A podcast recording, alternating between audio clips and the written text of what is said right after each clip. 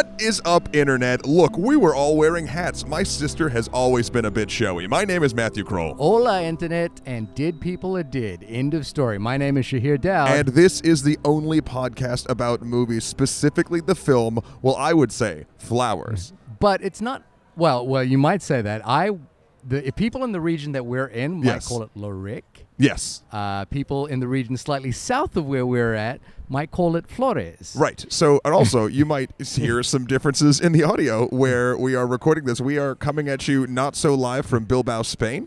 Uh, Shahir and I, I don't know if you followed this in the past. You might have seen some social media posts, but we tend we work the EMAs, uh, the European Music Awards for MTV. Every year they bring us out to a new city, and it seems like we're on the same job, and then we have to do a podcast from said city. And I wanted to do something slightly different this year. I've always been interested in the idea that um, we would look at a place through a movie. And uh, the opportunity to travel to Spain was something that came up very suddenly for both of us. And I thought, what a great opportunity. what a great fortuitous opportunity for us to try something a little different. And what I wanted to try here was uh, not necessarily look at a, blo- uh, a new release or something that's on the radar for most of our listeners, Right. but ni- but maybe talk about how you can discover a place through the movies that that, that place produces. And we are in Bilbao, uh, which is Basque country. Yes. Um, also, kick-ass city. Like Very cool We've city. been having Beautiful. a ton of fun. We we spent the day. Yeah. We went up a, a, a, a almost vertical tram up a mountain, and then we walked like nine miles and had some beautiful steak. Oh and, my God, that steak was so good. and now we're going to some other fancy restaurant uh, after this. We're just going to tell you about our vacation. yeah, yeah, we're living the high life right now. But the reason I wanted to also record us outside is I wanted to to give our listeners a sense of place, and maybe in the background you might hear some conversations that are going on in Spanish, perhaps in the Basque language. Um, and this is a unique case as well because the language that that is uh, of this region is an is what's called a language isolate, which is that it, it exists nowhere else, and the origins of the language are uncertain. Um, What do you mean it's uncertain? it, they're not exactly sure where this language comes from. Well, it's got to come from somewhere. it, there are theories about where uh, where it comes from and how it integrates with the French with the French border as well, but it's it's entirely f- it's fairly uncertain. You know, for example, um, you know, there's there's theories of Germanic languages, so we understand that they come from the area of, of uh, where Germany was. Sure. Um, there are uncertain. There, there's a little bit of uncertainty about the Basque language. Now, the Basque language is also interesting because during uh, uh, the Franco reign, the Basque language was really limited, Hmm. so it wasn't actually permitted to be spoken. So it was in fact outlawed in this area. What? And then it was brought back. Uh, the rules were kind of lessened after Franco's reign, and and it was brought back. But it, again, it's it's only spoken by about. Uh, I think 800,000 people. Wow. And the interesting thing is, we're going to be doing a film that is that is specifically in the Basque language. Right, but here's here's the other little bit of a tidbit. So we, we prepped for this, Yeah. ladies and gentlemen, and all fellow human beings. Uh, basically, we down we each rented the movie four ninety nine on iTunes. I, I suggest you do it. Yeah. Um, so we could watch it on the plane, and then lo and behold, on the flight out here. Uh, the, it was available on the, you know the back headset you know thing of the plane, which made for an interesting watching experience. Not only because when the pilot interrupts you at dramatic moments, that could probably break your immersion, but Yeah. also um, I noticed it was actually dubbed In Spanish. in Spanish. So the, on a Spanish airline. on a Spanish airline. So I, I was like, oh, maybe this is maybe they just did a ton of ADR because I know that happens from time to time. Um, but Okay, that is little- not the case. we, we we watched we watched the film in Spanish, but not the Basque uh, language that we, is spoken, pri- pri- you know, predominantly here in Bilbao. Yeah. So even though the film was made in that language, yeah. So it, it is a little bit of an unusual situation. Now, the reason I picked this film as well is that it's a 2014 film uh, directed by Jon Garaño and José María Goenaga. Um, and it is an unusual film in that it is the first Basque language film to be nominated for a Goya, and it was the first Basque language film from Spain to be submitted to the Academy Awards to be nominated for uh, Best Foreign Film. Now, it didn't get nominated in either of those circumstances, Womp but. womp. However, it is unusual for a Basque language film, especially again a language that is previously outlawed, a language that uh, is only spoken by about 800,000 people, to have been spoken uh, to to be nominated for that. So I think that was kind of an extraordinary thing. That was something that came up uh, when I was doing some research about Bilbao and the cinema of Bilbao.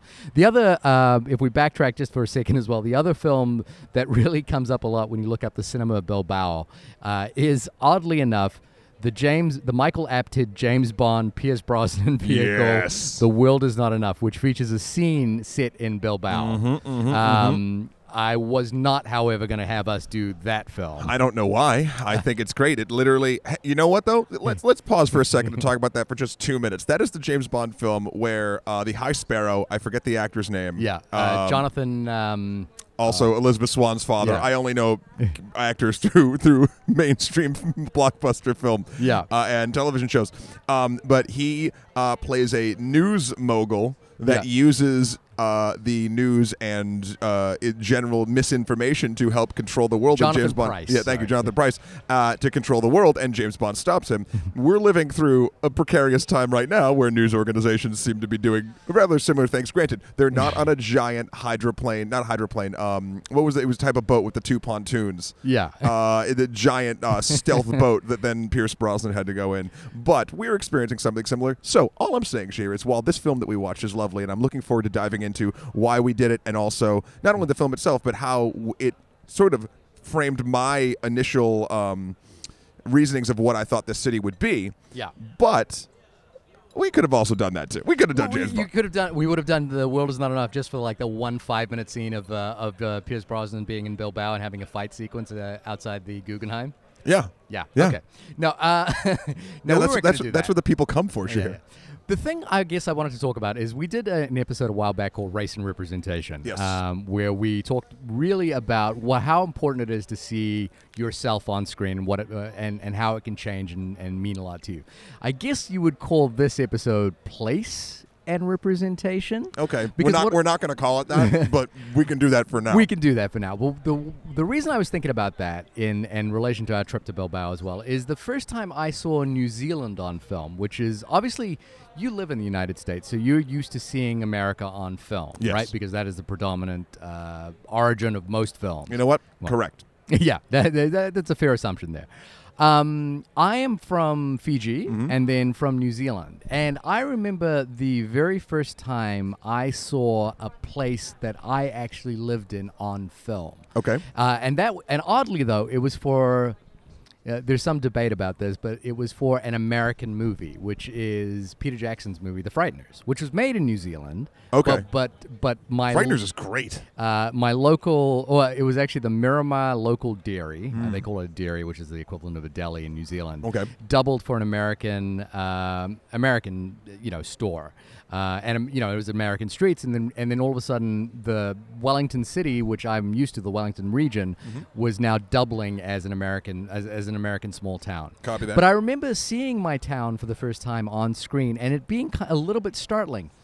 And it got me thinking about how we feel when the place we live is represented on screen, whether it's accurate, inaccurate, uh, whether we feel it kind of represents what we believe our home to be like. Um, again, I haven't seen too much of Fiji on screen, um, so I would be really curious about that. To be honest, I haven't seen much of New Hampshire on screen, and oftentimes when it is represented, it is not actually New Hampshire. Right. Um, the the the last film that took place in New Hampshire that I watched was The Witch.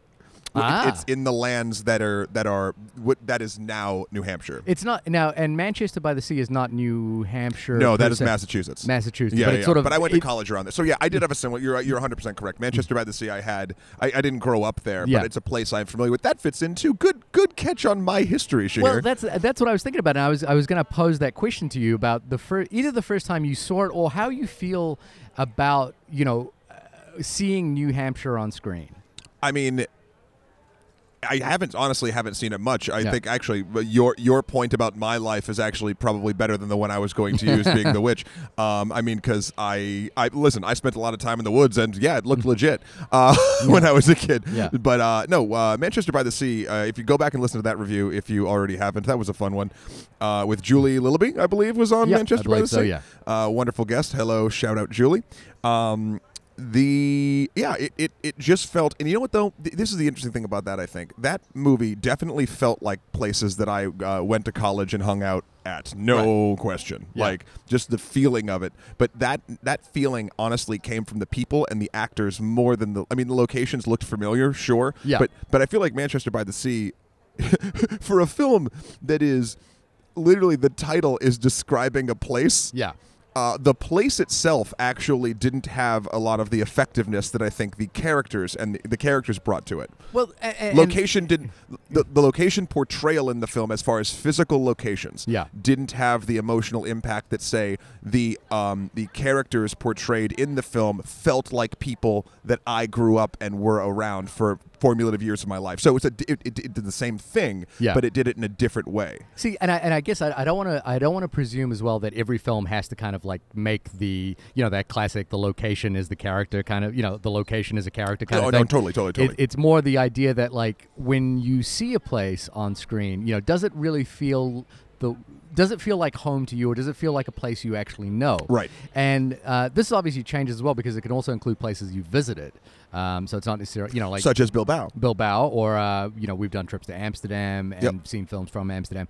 I, I guess the thing I really want to get at here is like thinking about movies that identify place very strongly, and and there are a couple of films that came to mind when I th- when I think about that. I was listening to the Blank Check podcast recently, and they were talking. They've, they've had a long running series about Ang Lee, and they were talking about how they felt Ang Lee was a very good observer of place. Okay. Um, and uh, you know, True. g- good example of that is uh, a film like Brokeback Mountain, where you really observe what that mountain was and like how it works, and you feel it as a presence in the entire film. Um, and so I was starting to think about that, and I was starting to think about films where place really plays a strong part in the movie. Right. The film that comes to mind immediately for me uh, is Y tu Mama También, Alfonso Cuarón's Yeah. film, which Yeah, is yeah. really a you know it's obviously it's a road trip film, so they are traveling through a place, and then there is a narrator commenting on that place, and it's commenting in a sort of unique and interesting way. Mm-hmm. But but I feel like that is a that is something that films do in a sort of more immediate way that novels can do, for example, which is identify a film, uh, identify a location by place uh, visually, and conjure and, and conjure the feeling of it. And I was got like, it's a weird. It's this is much more esoteric, much more difficult, you know, much more ephemeral. Yeah, I thought we were going to be talking about flowers. yeah, yeah. Than uh, than uh, say race and representation, which is directly about the people on screen. But like, you know, But but I would argue, I would argue Okay, again okay. going back to Manchester by the Sea that actually it's a combination of all things. Mm-hmm. Like it honestly the people the, the the cast and the acting in Manchester by the Sea is what made that feel familiar to me as a as a place because the place I knew had people exactly like that. It fe- that was the sort of thing. Like, yeah, did it look like a miserable town in winter? Sure. Yeah. yeah, I'm familiar with that too. But that wasn't the focal point. The focal point was sort of the emotional impact that the characters had, uh, and the familiarity that the characters had around characters in my family and friends. Right. And uh, and yeah, wait. So here's here's a question. Okay. Uh, what? So you, you know, either. I mean, you, we could go New Zealand, like you you mentioned. Yep. We could also go Fiji. Fiji is where, I'm uh, from, where yeah. I was born. Yeah. Is there is there has there ever been a, a film that you've seen uh, that's set in Fiji that that uh, you're like yes or no? Uh, there was there was a film that was shot in Fiji. Well, first off, I think uh, uh, parts of uh, Castaway, the uh, Tom Hanks movie with uh, Yes. uh, where Tom. Hanks is stranded on an island, was shot in Fiji. Um, but so did, did it feel like it? well, I the, the this is the other thing is the the parts of Fiji I lived in weren't like isolated desert islands, Right. Um, but the other the other thing I remember as well is when I saw the first preview for Lord of the Rings. Okay. Um, the fir- the Fellowship of the Rings, and there was like a wide shot, sort of almost silhouette, where you see the Fellowship running across a mountaintop, Yep. and you see the cloud lines behind them.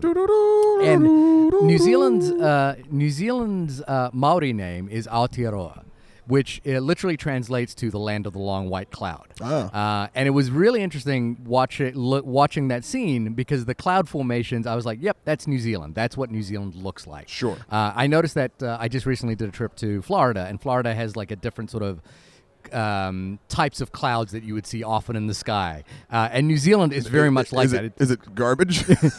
No, it's it's actually very pretty. You get, but you get sort of the like thunderous clouds more yeah, often. other than I meant like dark, sinister. yeah, yeah, you get that, but they, they form and they're sort of uh, Yeah. you, you know a Well, the bit- mountain ranges change the way the Yeah. cloud structure and yada yada. yada. But I remember seeing Lord of the Rings for the first time and seeing that cloud, and I was like, "Yep, that's New Zealand, all right." You know, like most of the time, like Lord of, in Lord of the Rings, for example, it's doubling as Middle Earth or some other place. Right. But but the New Zealander looks at it and goes, "Yep, that's New Zealand." Yep. Uh, and I'm you know they go yip. Yep, yep, yep. That's a yeah. If you're uh, what uh, Catching on. Boba Fett.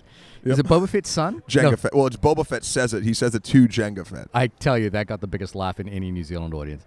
Um, so uh, there is a film. I can't remember the name of the film, but um, oh, the other film that was shot in New Zealand again. Uh, shot in Fiji on an isolated beach was returned to the Blue Lagoon, I believe. Oh. Um, and uh, the, there is a film called the, uh, the Something Turtle. I've forgotten what it is. Ah, yes. Uh, yeah, the Something The Turtle. Something Turtle. The Something Turtle. Um, might have been the Red Turtle. Or It could like be. that. Yes, if you uh, if you do know what that uh, that title Hey, is, you can write email us us in at onlymoviepodcast at gmail.com. Also at Twitter at onlymoviepod if you know that. Or if you just like to talk about films in general that you can uh, relate to the place and that you feel you either know or represented a movie in an incredibly different light than you're used to, especially if you're from that place. Yeah, Uh, exactly. I'd love to hear some stories about that because uh, that it's it's interesting, and even even going back uh, to the film that we're we're going to be talking about today, even though we will be meandering back and forth Yeah. uh, through this conversation. I really enjoyed seeing this film because while it didn't take place predominantly in Bilbao, it definitely. I mean, we've only we've been here four days. Yeah, yeah. So um, we don't we really don't have have, a huge thing. space, yeah. but um, we did. We've done a lot of walking around, Mm-hmm. and the there is a general feeling to not like let's let's sort of break it down a little bit. First of all, the geography is very mountain like it's very mountainy here, very large hills sort of Yeah. things rolling through. In the film itself, a lot of the stuff in this movie, for instance, takes place on roads that have uh, you know big tunnels through them and toll booths and and and and and the structures of the buildings that they go in and out of all feel very like the architecture feels similar like so the landscape definitely like did not feel like obviously America or anywhere else in the Yeah. in the country or in the in the world but then but just sort of like the the imagery that I saw like especially on like the wides that were just sort of sitting there for a bit Yeah. it was always a winding road a, a beautiful green mountain and probably part of a tunnel Right. and like that's a lot of what I've seen around here, which is which is it, it's amazing how like those three very simple things can look so amazing when a well kept and b placed in aesthetically pleasing places. Yeah, it's Um, it, it's interesting to kind of get a sense of a place before you arrive there, and kind of have that Right. that sense of that place validated by your actual reaction to the place Yeah. than than what you saw. I think I. The, so the other the other the other side of this coin though is for for example the people of Fargo, North Dakota, who you know like who've infamously now been associated with a movie. the people of South Park, Illinois. Yeah, exactly. Um, who have now been infamously associated with a certain film that kind of depicts their landscape in a certain way, and also the way their people operate in a certain way. Um, but so the broader section isn't the broader idea here isn't just the place, but also the way people are and the way the language works and the way. Uh, basically, you know, you, like you said before, place doesn't encapsulate just the location. It's Sure, actually sure, just sure. the sort of sense of where we are in the world that is different and unique to where other places are in the world. Um, the you know a couple of other films that uh, came to mind in you know again for me, What We Do in the Shadows, Taika Waititi's film Ah, uh, yes. about uh, hilarious vampires. Is set uh, uh, in Wellington City, and it's the Wellington City that I knew going to university. It is exactly that Wellington City. Yep. It's like dirty apartments, uh, terrible flatmates. Going to uh, there was a pub called the Fat Lady's Arms, which I think was in the uh, in the film Hmm. as well. So it was like it was the first time I ever saw my sort of goofy little hometown suddenly depicted on screen in a sort of cinematic way and it was more impactful to me that was more impactful to me than Taika's other films um, Eagle vs Shark Boy uh, or uh, Hunt for the Wilderpeople which are Yeah. Which I think for the outside viewer much more exemplify New Zealand, right? Like you, if you watch those films, you think New Zealand. Right. Whereas we, when you watch, we think standardized New Zealand, not standardized. What's the word? Um, a cultural zeitgeist New, New Zealand, Zealand. like world zeitgeist New Yeah. Zealand, uh, where I can totally see the uh, the specificity of certain things, even as not necessarily the full backdrop of the film, but just sort of where the film is taking place. Like th- th- mm-hmm. wh- what we do in the shadows, one of the great comedic things it does is it takes the extraordinary and turns it mundane, and in there lies the comedy. yeah. and, so and, and the thing is, mundanity it is mundane. is know? is is literally the mundane stuff that you used to do in that exact spot, and Yeah. it felt real because of it. Exactly, exactly. Um, and and it's ironic because the you know like I think a film like Hunt for the Wilderpeople has these sort of much more beautiful lands you know like uh, sweeping vista That's what I picture Yeah, New Zealand to That's what you like. picture New Zealand like, but that's not actually the New Zealand. I mean, I've certainly been to places like that in Are New you saying Zealand. there's no there's no wilderness in New Zealand? Yeah, but it's not like when I think of you know my home. That's not necessarily what I think of. Sure, so sure, sure, sure, sure. It's really interesting to sort of think about a if you come from a place like how you feel about you know um, say if you come from uh, Iceland or Switzerland or something like that, and you sort of get the you know and the movies from those areas are kind of picturesque and beautiful if they're made by outsiders, but then. If you live there, you might live in some, you know, like a specific sort of city type of dwelling. You might live in a certain kind of apartment, which doesn't exemplify that But you know of what's interesting? inter- vista Ooh. kind of look. Ooh, so that plays into something that even that uh, we do in America uh, that is hilarious and weird. Is if you look at in any real film, New York or L.A. Yeah, yeah, exactly. Those it's are the, two places. same thing. Yeah. because it's the, it's it's tapping into what we think the cultural zeitgeist of those two places is. Yeah. But if you've lived there, a lot of like, for instance, you know, um, what's it called? Uh, Broad City Yeah. feels the most New York. Yeah. I think ever because it's it's the same as what we do in the shadows. It's the mundane stuff that you sort of see every day. Whereas like, I'm trying to think of. Um, even Sex in the City kind of does the same thing too, though. The granted, New it's a- York. yeah, but Yeah. like it's it's um, it's an idealized New Yeah. York, and it just keeps going. You know, every God Hmm. at any movie that's set in New York, I mean, you can you can be like, well, a can't get an apartment like that. Yeah. B you're you're, yeah, like you're, you're a publishing versus- assistant. Yeah, yeah. yeah, yeah. So like, it's the same thing. It's it's it's it's trying to give you the feeling of the idea of the place as opposed to probably the actual feeling of the place. Yeah, well, I think it's just a different outlook. I mean, you could argue, like for example, uh, in terms of L.A., the great L.A. filmmaker that demonst- that that depicts L.A. as a city and has an understanding of the geography of L.A. is Michael Mann. Um, the in New York, that person is probably Martin Scorsese or Woody Allen. Um, but but then you know, just as you pointed out, we both live in New York City, for example. Right. And the movie that most exemplified New York that I know and understand, oddly, was uh, Black Swan. That was the Oh. film that like, and I, it was just a, it was a case of like arriving in New York for the first time, and you know, like you start you start to come to terms with the geography of New York and seeing it in a way where you're suddenly you realize that you know like when she's catching a subway she's going from columbus circle to the upper west side and Yes. that's what that's and you know that subway trip so you know the stops all of a sudden And you know what's funny? People from a place, if you're dealing with the transit system, oh, they'll call you out. yeah of course I literally on a thing for extra credits, we did an October update video, and I took the subway from one place to the other, uh, which you don't necessarily like. Any New Yorker probably wouldn't do. Um, and uh, I got called out on the video because it made no sense that I would take the subway from point A to point B. I'm like, yeah, but I had to get the shot. I was like. It's it's funny how like people well that's the thing I guess it's what what does the audience want right like if if if you're interested in the place that you were in and you start seeing similarities but then something knocks you out of it yeah that but but that wouldn't knock out say anyone from anywhere else in the country that hadn't spent time in New York. Exactly, exactly. And I i again, you know, I want to really stress that it does. It isn't the case that every film has to make the location accurate. Every film isn't, a- you know, like Right. The thing I think we've already just identified is that y- you can talk about a place really broadly, like Bilbao, for example, Right. but. People who live in a certain uh, neighborhood in Bilbao, like we're in Aban- uh, Abando, I think it's called, Yeah. um, right now, have a very different opinion about Bilbao than those who live up on the mountainside. I'm also super curious, uh, just from the audience listening to us's perspective right now, uh, how much of the actual uh, area you can hear, how much of the cars and the conversation. We're right. We're in like a little. Just to sort of describe where we are right now. We'll see if we can get this a little bit. We are in kind of a beautiful piazza kind of Yeah. terrace with a Couple open cafes back and forth. We're in an outside area. Yeah, Uh, this episode is brought to you by the Cafe Iruña. Yeah, that's right. uh, Uh, since established in- 1903. Established in 1903, and we are sipping uh, a, a beautiful cafe con leche. They were super nice. They didn't understand us. We didn't understand them. I know. They- Somehow we ended up with two sticks of meat. we- yeah.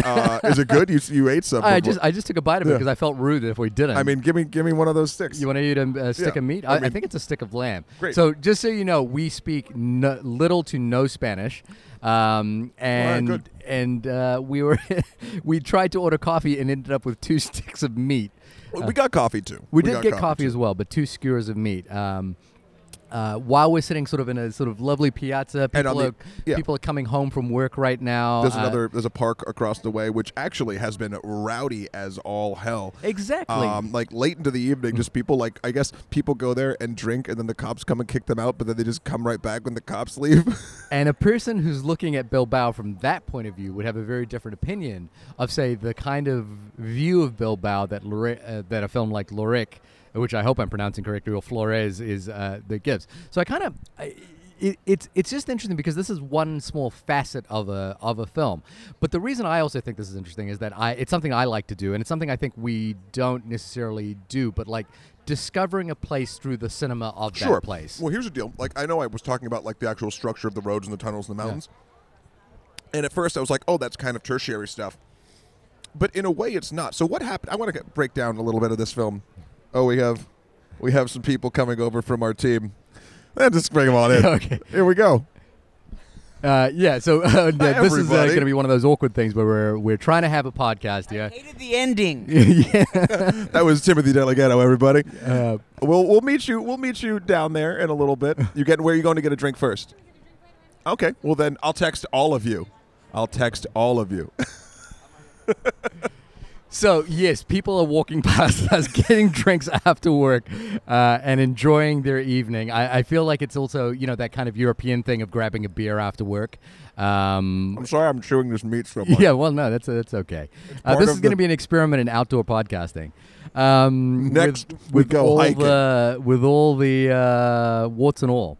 Um, but I, you know, like for example, I have never been to Mexico City. I've never been to Mexico, but I, I, I feel like I get a sense of Mexico from a film like Y tu Mama También. Mm. Now, uh, the tourism industry in, in in Mexico might not want me to feel that way. You know, for example, it's a, in the case of New Zealand, there is a New Zealand Tourism Board which has a real heavy role in Right. in uh, you know controlling how New Zealand is depicted on screen, for example, um, and and you know people of Mexico City might not necessarily want Y tu Mama También to be the the Sure. only example of, of things I do. But Bilbao is an interesting one because I haven't seen any film from Bilbao, so I really wanted to like look at that real specificity with the film. And also, sorry, I got distracted from my point when we saw our entire EMA crew roll up next to us. Yeah. Um, the point I was going to make was, you know, the roads are bendy and they go through mountains and they, you know, there's sharp turns almost everywhere on these, not the necessarily the highways. And a large portion, now we're getting into a, a little bit of spoilers, is about a third through the movie. Uh, uh, an instance happens where a character um, gets into a car accident at one of those bends and that and, and dies. And that person's death affects all the different characters in different ways based on the fact that he may or may not have been uh, delivering flowers to another character. And and it's I, I almost don't want to talk about the film too much. Uh, Yeah, I think I think we should we Because- should get bec- to the film sort of like because this episode shouldn't be about the film. well i think it shouldn't it shouldn't. I think i think anyway that, it's gonna we're gonna like i said meander in and out but i meant i don't want to like dissect a lot of it because i think what the interesting thing would be is for our listeners to watch this film and see if they think they have a good idea of bilbao or for instance if they've been here and they've seen it Yeah. I think that would be a really interesting thing. I mean, Yeah. the other example that I uh, have had of this in my life was uh, I visited Tokyo once, and this is not this is not a film related uh, experience, but I visited Tokyo. great podcast for yeah, I visited Tokyo and I was reading uh, Haru, uh, Murakami's book um, Norwegian Wood, and the the sort of ex- amazing thing happened where. Um, in the book, they were describing pulling up to, uh, I think, Shibuya sta- uh, train station, and I happened to be pulling up to Shibuya train station just as I was reading that part, and so I had this sort of like amazing experience of of feeling like I was immersing myself in the environment through a book um, as I was there at the same time, and that was kind of a really unique experience. So I'm really curious for our listeners, you know, like um, thinking about either the places, you know, as you asked before, the places they're from, um, and how it's being depicted on screen, whether they agree with it or disagree with it, or whether they feel differently about it, um, and and also. Um, w- the places that they've discovered through film, like Sure. for example, a, pl- a country I've always wanted to visit uh, is Vietnam, and that is because of one movie, and that's a movie called Three Seasons. Three Seasons by uh, Tony Bui. It's not Would- Apocalypse Now. No, it's not Apocalypse Oh, Now. well, this okay. this movie, Three Seasons, depicts Vietnam in the most unbelievably beautiful way. Where you know, like just because of that movie, Vietnam is on my bucket list of where I want to go in the world. It's actually interesting. I just had some friends come back from Vietnam. Yeah. And they hated it. Right. Well, it maybe so they. much. it Maybe would they be could have gone to a interesting. different They, spot. they should see this film. and then maybe yeah, and yeah. see and, and just see how they felt about it in relation to that. I mean, are there places that you want to travel to Uh, Tokyo, because of Jap- film? Japan and Tokyo. Yeah. Um, there, there's been, I mean, multiple movies have sort of taken place there. Actually, you know what's weird? And it's totally working. Like. Yeah. Seoul and like all this stuff in, in South Korea. Yeah. Um, like with the tie-ins with the Marvel films and stuff like Okay. that. Like I see the cities, so I was like, that place looks The places cool. they get destroyed? that- no, but they don't necessarily get, get like you know. like South Africa gets destroyed in what was it, the Avengers: Age of Ultron or something like that? No, first time we see- Sokovia's in uh, like Eastern Europe. No, no, in uh, Age of Ultron, don't the, doesn't the Hulkbuster fight Oh, happen in South yeah, Africa? Yeah, yeah, yeah. yeah. And I Yep, was yep. like- no, I meant more. I meant more. Um, because they go to Seoul in uh, also Age of Ultron because they're trying. That's where they're doing the like. That in Iron Man three, like there's these weird tiny subplots because they paid money, like China or, or South Korea or whoever pays. Yeah. money to like make sure that it like they have some Yeah. uh, Chinese or South Korean actors in it and do all this stuff. Anyway, it's working Yeah. because those cities look really cool to me and I'd like to go. Especially when they're getting destroyed. yeah, Are there, Uh, are there are there other places like just based off movies that you want? Like, I you know, I think one of the ones that's always beautiful to me is Greece. Greece always looks incredible on film. Uh, and and for example, the film um, Mediterraneo is it was a film I saw very young, and I've always wanted to visit that island. You know what's funny? Um, Call Me by Your Name and Hmm. Yeah. the and the, the trilogy of of um, the, works of the Italian uh, 80s, yeah, 80s vacation films. yeah, Um, it's so funny because that would have made me want to go there. Though, though here's the deal: I've done a lot of traveling in Italy, Mm. and I've done that sort of thing before. And that's another example of like how a place sort of feel like that's a very like rich person lackadaisical sort of thing. But when you're on vacation, hopefully, Mm. uh, you're going to relax. You're not too stressed out about money. And so when I've when I've been and I've gone to these places that are like very.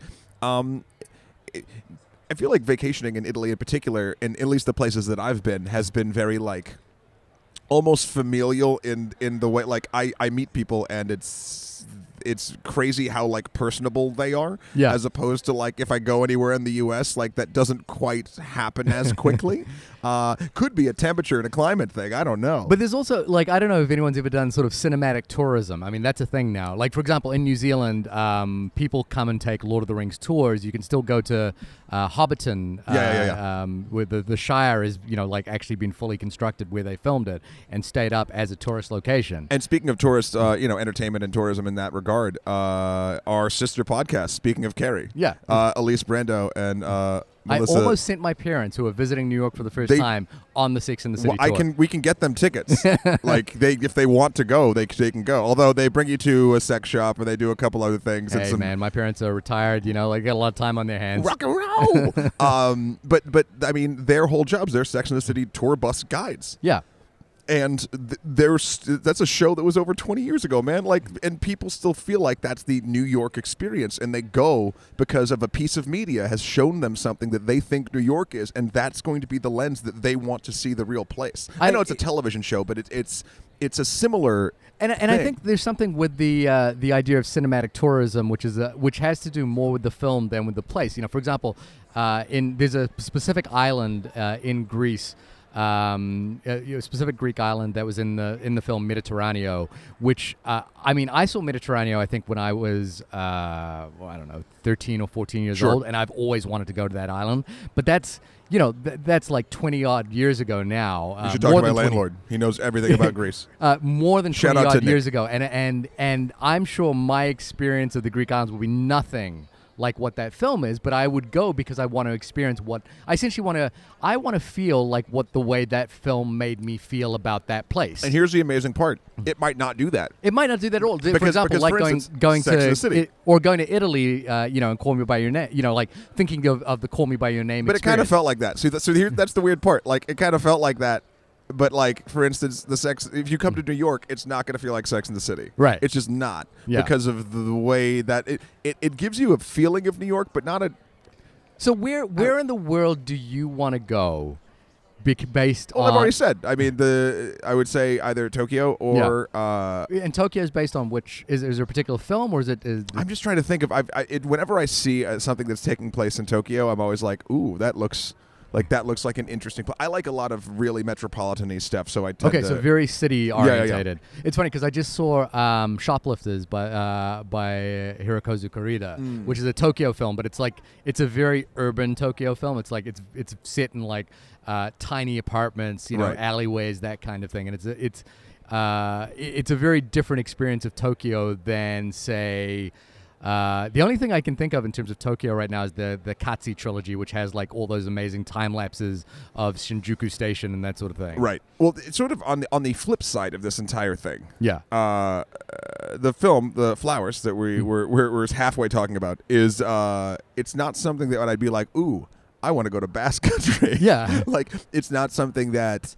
Uh, is outwardly trying to make a place look appealing. It's not trying to make it look No. unappealing. That's It's- that's our approach to this yeah, yeah, yeah. particular Yeah, film. yeah. It's a it's a slice of life in that particular area, and what it, it, location can also be the thing. And I mean, in our case, it's very specific because we were looking for a film that took place in a similar location to talk about, so we could be sitting outside in a beautiful uh, outdoor uh, cafe area next to a park.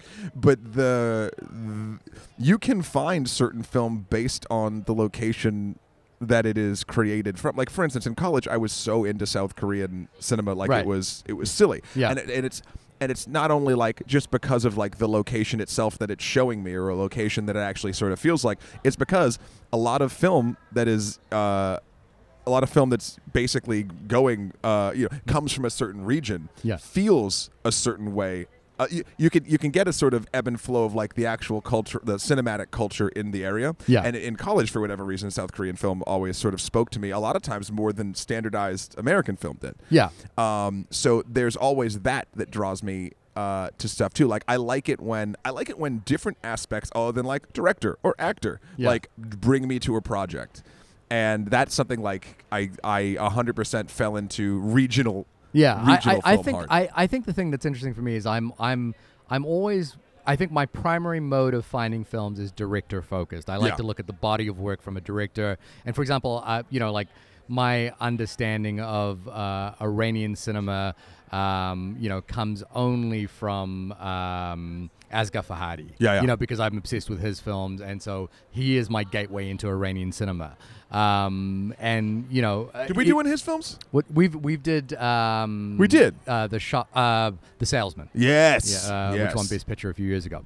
So let's narrow now. Okay, so we've kind of broadly talked about how location impacts film, which is how we discovered this particular film. Right. Uh, we're in Spain right now. Now we're not in Madrid or Barcelona, um, but and and we haven't actually talked about uh, Spanish filmmakers too much on this podcast. Uh, Nacho uh, Ving- Vigalondo, Yep. who did Colossal, is he Spanish or Mexican? Uh, this is embarrassing. I It's so embarrassing. Um, But you know what? We're not cutting anything out because because it, I don't know time codes yeah, because we're Um, doing this on the fly. Well, of course, the the two kind of titans of Spanish cinema are Luis Buñuel and Pedro Almodovar.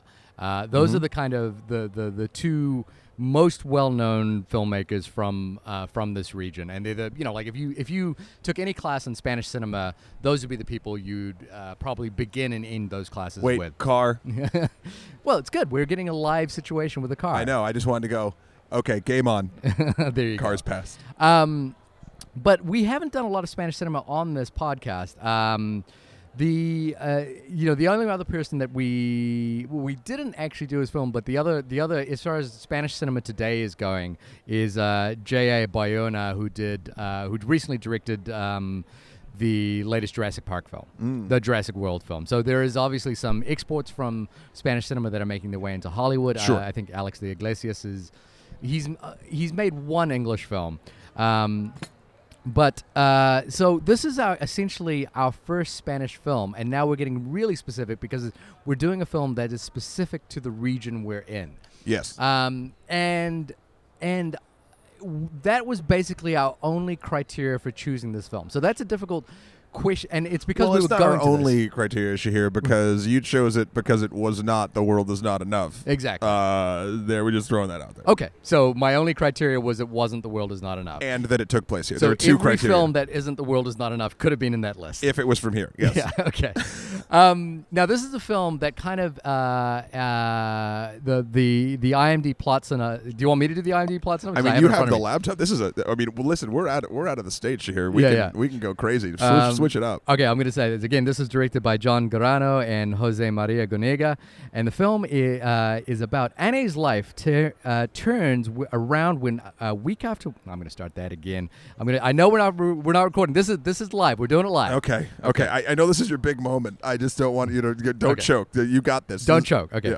Anna's life turns around when week after week she receives a bunch of flowers at home, always at the same time, and always without a sender's note. That's right. And by the way, I just I, I don't I feel like I just kind of put Shahir on blast a little bit. So many times I mess up the IMDb read and I have to re-record it and re-edit it. So that even though we're leaving that in here, I'm I'm totally fine with it. just know, dear listeners, that a lot of times I'll be swearing and in a really bad mood because I just won't be able to read it correctly because I'm going so quick. So We're doing it live, and I'm totally fine being unedited. all right. Um, so this is a film of three women whose lives get drawn together because of the actions of some unknown person in the film, um, whom begins sending one of the characters flowers. yes, Now, the interesting thing about this film, for me, was the implication of childlessness in this film. The, the other thing that connects these three characters is not necessarily um, uh, explicit childlessness, but the, the importance of having children. So the first character, uh, yeah. I'm- Anne, I'm curious where you're going with this. Uh, well, it's it's explicitly stated in the film. The first the first character Anne is uh, going through menopause. So Yep. she and they don't have children. Yep. So she is basically at a turning point in her life where she feels like perhaps maybe one of these things that one of these things that she wanted to do. Like it's it's mentioned she's going through menopause very early. I remember don't it's have for one of the first scenes. Yeah, the first one of the first scenes. And then suddenly she starts receiving flowers on a daily basis. Yes. Uh, on a weekly basis with no name. Uh, the second character, whom we realize is the partner of the person who is sending the flowers, Right. Lourdes, uh, has a child, but is being pressured by her parent, her, her mother-in-law, Tere, to have another child with her husband, whom they don't have a biological child together. Sure. And it is implied that they can't have children. Um, I didn't catch that implication, but Ter- okay. Terry, uh, the Terry says to Beñat, you know, if you want to have a child, just have a child. And uh, Oh, and they go. It's not that simple. Yeah, I, I took said- the, I took it's not that easy or it's not that simple as they didn't want to. I, I didn't take it as any I got the biological implication that they that they couldn't necessarily have another No, child. I didn't get that at all. I, Uh, I, I, thought it was interesting because one character couldn't, one character couldn't no longer have a child even if they wanted to. Yeah. And uh, there was also now now a couple that probably could and is probably culturally uh, uh, supposed to do that, and they didn't want to because they even he Well, also, he goes into he's like we already have so and so. Yeah, but it's not. He's that child is not their biological child. And Yeah, but that's he what- was fine with it. And that's what Tere, the grandmother, is putting pressure on them for. I know, so the, but he was fine with it. They so were both that's a with it. connecting that's a connecting through strand between these two characters is this uh, is this idea of childlessness and and what it means in terms of these characters now i think again I, I would just, go even further if you want to go down this rabbit hole, and then you talk about Tere, who eventually uh, loses her son. loses her son and also for, and she has this explicit line about like nobody dies until they're forgotten and then she ultimately gets amnesia at the end of the uh, not amnesia she gets alzheimer's at the end of the film Yeah. and forgets her son or forgets that her son even uh, you know was alive or died and so this film has to do with mother mothers and well or women and their relationship to the idea of children Sure. and and I think that's again. I've just had a child, and we Wait, had, have- have you had a Yeah, child? And we've. Well, I'm no, always actually, shocked. Actually, actually, no, not just had a child, but my child just had their third birthday. so There it's you not go. even. It's not Happy even close birthday. to uh, close to uh, just had. But but I have seen firsthand. Uh, and I'm sure every woman has seen this the pressure that comes when you reach a certain age to have children because of the biological clock. You've seen secondhand. Uh, yeah, uh, yeah, okay. I've seen. Well, no, I've seen the pressure firsthand. I haven't experienced the pressure myself. Okay. Yeah. Uh, Um, so uh, I've seen that that pressure kind of applied and how and how difficult and painful it can be, and how profound that uh, Right, right, that right. can be. Um, so that was something that kind of played on my mind very, very explicitly. And then, of course, then there's this, uh, this sort of overt symbolism about the flowers being arrived. You know, uh, flowers can in um, in sort of traditional um, Western literature Sure, sure, sure. uh, imply fertility, you know, like virility, you know, Even romance to a point, yeah. w- romance to a point as well. Um, and and so basically, if you took it on a metaphorical level, this is a woman who is basically, lo- you know, like learnt that Right, she right, will never have children Sure, sure, at sure. this stage, and then receives this sort of symbol of fertility or virility or sensuality or so, somehow way you want to read it. I mean, um, I- I read it- on a daily basis, Yeah, and it I- makes her feel. I read it as romantic. It, yeah. it makes her. It kind of. It, it gives her some a heightened sense where where Yeah. something was lost and now something is gained. and then her husband is kind of a, a doof, even though he makes a point by the. I, you know, there's something interesting about characters that like you see them being cruel to, not cru- well, maybe even cruel, not like physically cruel, uh, uh, negligent of both his of his partner, right? Yeah. And you're like, oh, that guy's a dick. um, but then like there's a line or two that like makes you sympathetic to him because he's like who stopped talking to who and now that's a piece of information that we didn't have in the Yeah. film like it never gave us so then we're like oh well was there something else like i'm not that's not really the crux of what this movie's doing i just find that always interesting as a narrative choice when you're like going to try to pivot Mm. an opinion of a character based on an outside of the film action Yeah, Uh, and I don't know how again, well that I. I didn't. I wasn't. Uh, I, I didn't think he was being a dick. Like I, th- I, I understood. oh he was, be- he was being a dick no, I, I, I, I actually. c- So, I think I understood the way he was feeling about this. Like someone is sending his wife flowers oh no on no a I'm- weekly I'm, basis. not talking about that i'm not talking about that I'm and he's talking about- feeling very, he's feeling uh, he's feeling weird about it. Yeah, yeah, and you can totally feel weird about that. That's not the part about him being a dick. The part about being him a dick is she would try to talk to him and he wouldn't speak, and he'd be like, "Yup," and he'd go and sit down in front of the TV every single time he came home, and there was never, and that sort of exacerbated her excitement about the flowers because here's a man who's supposed to be the most important man in her life, uh, maybe next to her father or you know Yeah. whatever, and that who's ignoring her completely, and then there's some random person, Mm. just assuming a romantic partner or something like that, that is sending flowers to to her eh, because I mean, even though there there's no note, but like you can, she wanted to believe that it was because someone was thinking about her. Right. Like I think he was negligent and kind of a dick.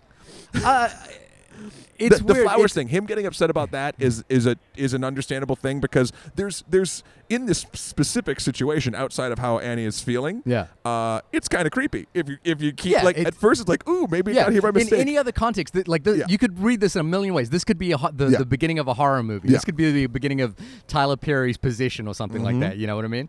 Um, so I, I think that was an interest that that's a sort of interesting thread that this film is kind of pulling on, and it eventually leads into again the family of the person who uh, we're uncertain at the time. You know when we when we meet this character Beñat, uh, his he may be the person responsible who's sending the flowers. But we don't know exactly. We, we presume it's him, although it's never explicitly said. There's still some confusion about it in the film itself. Like, you know, there's questions asked about, like, it might have just been a misinterpretation. It might not be him at all. Like, we never see him explicitly doing it. We just presume. And that's all the characters have as well. Because Beñat then meets uh, an untimely uh, death, as you, as you mentioned yep, earlier, yep. in an accident. Um, and then there's this sort of this film has that kind of intertwining storylines around one central focal point. Uh, that's something like um, uh, Inarritu's film uh, uh, Amores Perros or 21 Grams kind of does Yeah. as well. You know, it's like it's it's all these all these characters are sort of circulate around each other based on this one single action, and that is the the the the sending of flowers on a weekly basis. But the interesting thing here is that the sending of flowers is never fully resolved. You know, No. again, again, I think we we, we presume that Beñat did it, but it le- it basically sets off a chain of events which are not uh, entirely consequential. It's like it's not because he sent flowers that he died and then this happened to him. Right. But it sets off a chain of events that are thematically tied together.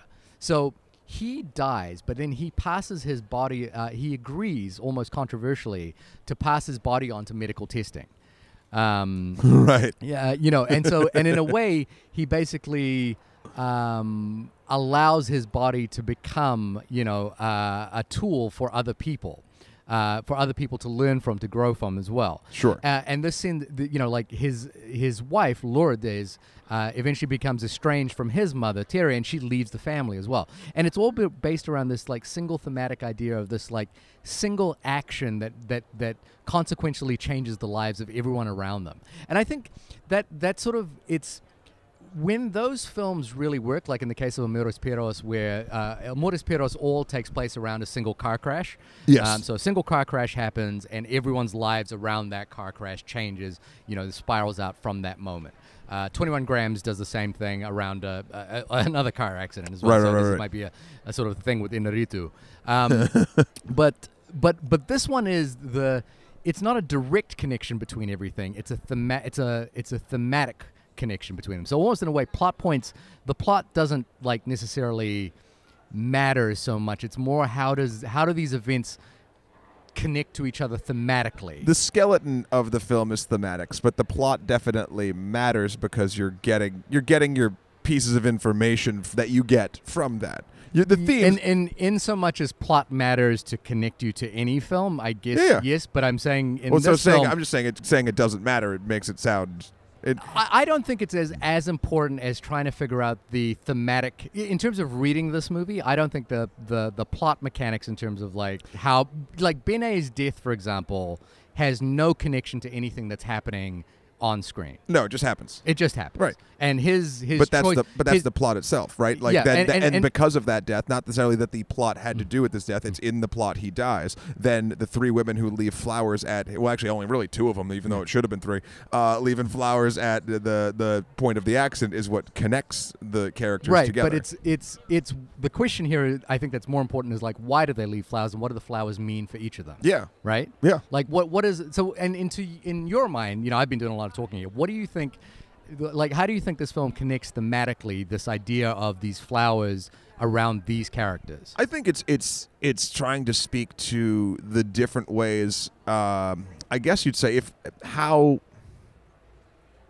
It's not trying to say this, but flowers are used as a as a as a basically a plot point or a thematic point to illustrate different points of thinking about a person. Right Right. So uh, Annie is feeling uh, negligent or feeling neg- neglected. Excuse me. Um, about things, so she is uh, when she gets flowers from an unnamed uh, person, she starts feeling great again because flowers make you feel that way.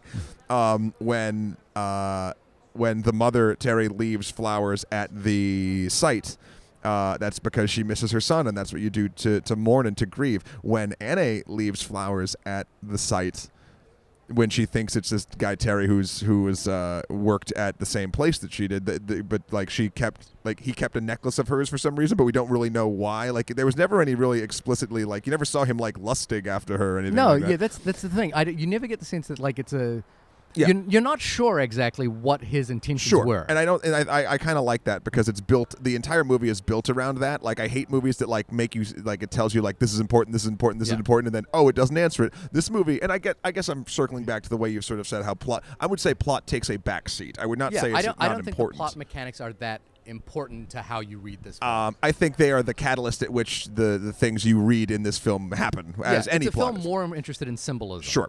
Um, so so in that case now Anne is leaving flowers because weirdly I think out of an, a sense of, of obligation in in an odd way or or here's the deal in in search of a relationship that she is not currently in I think there's a little bit of guilt I think it's a complex set of emotions and then finally uh, Terry's wife uh, Lori is it Lor- uh, Lourdes. Lo- Lourdes Lourdes. Lourdes uh, No, never no, Terry, Terry's granddaughter. Uh, you know, her her s- her daughter-in-law. uh, no, sorry. Then who? Uh, who was the um, Bennett? Bennett, Yeah, yeah. Um, his wife. Um, when she never leaves flowers, that's another symbol about sort of how she felt about maybe the relationship or how she felt about her place in the family in the relationship once Yeah. he was gone. And then the film.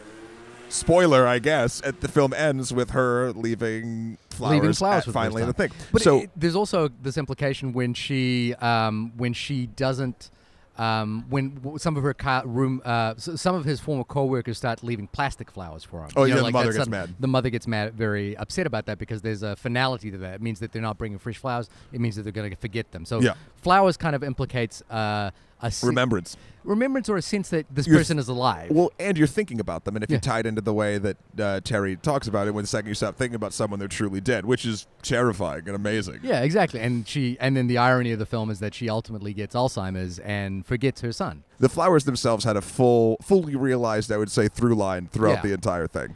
and it's a it's a it's kind of a lovely thing. It's not a I, I would argue as well. This film, like if we're getting into our final thoughts about it, it is a it is a it's a beautifully shot movie for one, and it is a lovely lovely movie. It's not I I think thematically it doesn't connect with me completely, but it's but that's necessarily also because it has a very gentle tone about it. It's very very gently told. You know, as you said, as we sort of talked about as well, the plot kind of mechanics don't really, you know, throw these characters together or force a situation where they're all confronting each other. Although there is that wonderful scene with uh, Anna and Lourdes in the car and they hit the sheep, which is the sheep we see Yeah. when Beñat dies as well. It's kind Yep. of this idea that his body metaphysically, you know, Oh, yeah. onto the sheep. There's a lot of like that. So it is this kind of beautifully symbolic film, but it doesn't necessarily, uh, in my mind, quite sort of uh, absolutely land. But again, I think you know we were sort of coming to this film for a very different reason. We were kind of discovering it because again we were coming to the place where this film is necessarily set, Right. As opposed to you know trying to discover this sort of un you know. Uh, undiscovered masterpiece that we're trying to find out, that get our audience to listen to um, or to see. But I think you know it is a really fascinating film. I'm very curious if we have any listeners from Bilbao who may have seen this film, Yeah. or any Spanish listeners. I know we have Spanish listeners that um, um, that listen into us Mm-hmm. who may have seen this movie and may have some different thoughts from it. So they can write us in at onlymoviepodcast at gmail.com or hit us up on Twitter at onlymoviepod. Yes. Um, Yeah, but I but think- oh. yeah, you know, I, I'm very, I'm, I, I think more importantly, I'm very curious about this question of how does how does your relationship to a place connect with the film? Right, and and we can sort of wrap that up after I give my final stuff on, on this film in particular. I uh, I was super psyched to do it because I think, like we even talked about beforehand, the you know places can affect the way we experience either both the place and the cinema, depending on what we see first in in a lot of cool ways. And this movie prepped me, I think, for a lot of like sort of like the, the the general feeling and tone of I will say the landscape, not necessarily this particular city that we're in. But again, it didn't take place in the city. The city wasn't like an important part of It this does, particular it story. does kind of resemble the landscape we've seen, right? Yeah, yeah, yeah, yeah. uh, Just from walking around, Yeah. uh, and it gave me sort of a tonal thing. It actually was a great sort of primer for being here in a weird way. Again, not not in a in this particular part of this particular city, but in Basque Country, like how how how how the the pacing of life sort of feels. And I think this movie, even beyond that. Uh, is a very interesting take on very simple, real human emotions, and I, I enjoyed it a lot. I think anyone should sort of reach out and uh, uh, reach out, reach out across the internet to iTunes or whatever your streaming service you love, and uh, you, you know, rent it and check it out yourself because there's a lot of really cool, interesting human elements to this. Not only just from you know from a locational standpoint, but from a from from a, a, a human experience and dealing with death and dealing with like uh, even you know what this was the, the my final thing some of the most fascinating stories are stories that you don't know the end to as long as it's presented in a way that the end like finding out the end isn't the most important thing in the story and Right. this is one of those things Yeah, you never find out where the flowers came from you just know that due to the flowers being delivered uh, to Anne, then that that these three women's lives were changed forever, Ultimately changed. yeah. and uh, I think that's super cool. So I think you should check it out. And It's in, I, I think the only thing there is that we don't. We're again, we haven't. We're we're not suggesting as well that this is a, a masterpiece that you need to go I- discover. none We- of us said that. Yeah, we- just- I think it's just interesting. We yeah, it's an interesting film because we had to discover this place, and I think. I think it's an interesting film. Beyond that, I think I, I think I'm I'm thankful that we were coming here. You found this film, and then I got to Yeah. see it. It would have never been on my radar. Yeah, we would never have discovered Yeah. this film otherwise, Yeah. right? Yeah, and that's a that's an interesting thing, you know. Like there, it makes you kind of think about the fact that there are millions tr- of movies all over the place And about we'll get- specific little things that we will never see. But you know, that's what the great thing that travel has the the ability to do. Yeah, and then you know we'll get to all of them each week. We'll get Each to every film. We'll find a film from every small from part. of every part of the you know we'll just we, we will have to download our brains to do that uh, once we're uh, old and they don't work anymore uh, so this has been the only outdoor Hmm. podcast about flowers in bilbao Yeah. uh, shahir coming to you live from Spain. When- Which other podcast does that? uh, probably every other spanish and podcast. also, we're not coming to you live. yeah, so not yeah, not yeah, Uh, but but Shahir, when you're not Hmm. when you're not hyping up the actual liveness of a podcast that will be very much recorded, where can folks find you? You can find me not in Spain, back in my hometown of Astoria, New York, uh, but also on the internet at www.shahirdaud.com. That's S H A H I R D A U D.com. Matt, when you are discovering the true meaning of uh, botanical uh, flowers, botany, You can you can where can people find you? You can find me uh, making my potions at M-A-T-T-H-E-W-K-R-O-L dot com for my life and works, or Skeletor, the number four, P-R-E-Z on Instagram, or Emperor MSK on Twitter. Also, check out all the stuff on Extra Credits YouTube. We're doing a bunch of fascinating, neat stuff over there. Uh, yeah, next week we'll be back in the studio, pristine audio quality, no conversations in cars and and and coworkers I coming through. this. by is really fun. I, I love like hearing Span- Sure. Spanish. no, no, this me. is cool. Um, and you'll all you'll hear is the dulcet sounds of our voices and my cat occasionally meowing like a madwoman. Uh, and yeah, we uh, we will have you hear us then. and death will Come no for us long- all. Yeah, come for us all, I guess. Just like the dying flowers that you may send us at the time. Don't send us flowers. Send us flowers. Send us a plastic flower. I'll One- take a plastic one flower. plastic One plastic flower. Okay. Single tulip. Bye.